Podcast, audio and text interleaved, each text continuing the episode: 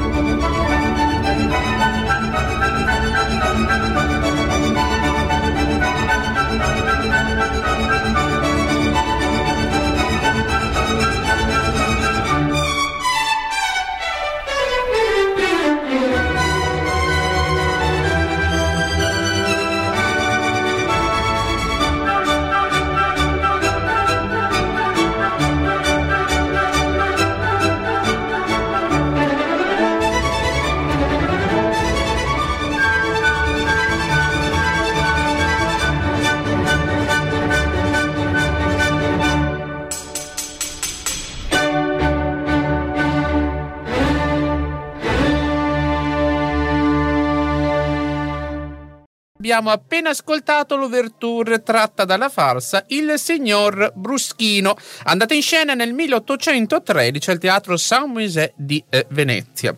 Cosa dire di Rossini? Nel 1823 con l'opera Semiramide, scritta per la Fenice, conclude la sua carriera teatrale italiana per ritirarsi a Parigi, dove assume la direzione del Théâtre Italien, un teatro dove venivano eseguite opere in lingua italiana, diventando in breve tempo padrone assoluto della scena teatrale parigina. Nel 1829 a sorpresa si congeda con l'opera Guglielmo Tell. Dopo il ritiro dalle scene Rossini continua a comporre però non su commissione, ma seduto davanti al pianoforte nella sua villa di Passì, offrendo ai suoi ospiti dessert e brani umoristici dai titoli Il mio prele- preludio igienico del mattino, Frutta secca, antipasti e così via.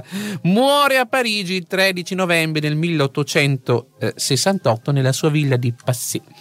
Sono le ore 23.05. Eh, dobbiamo dire eh, che Rossini era appunto amante della buona cucina. Alcune delle sue frasi non conosco una cupozione migliore del mangiare. Lo stomaco è il direttore che dirige la grande orchestra delle nostre passioni e mangiare e amare, cantare e digerire sono i quattro atti dell'opera buffa che si chiama vita e che passa in un momento come una sborna di champagne. Chi la lascia scappare senza godersela è un pazzo. Quel che è l'amore per il cuore è l'appetito per lo stomaco. Questo il nostro grande Rossini. E omaggiamolo eh, con un'altra delle sue famose Overture, l'italiana in Algeri, dramma giocoso composto nel 1813. A voi regia l'Overture, l'italiana in Algeri.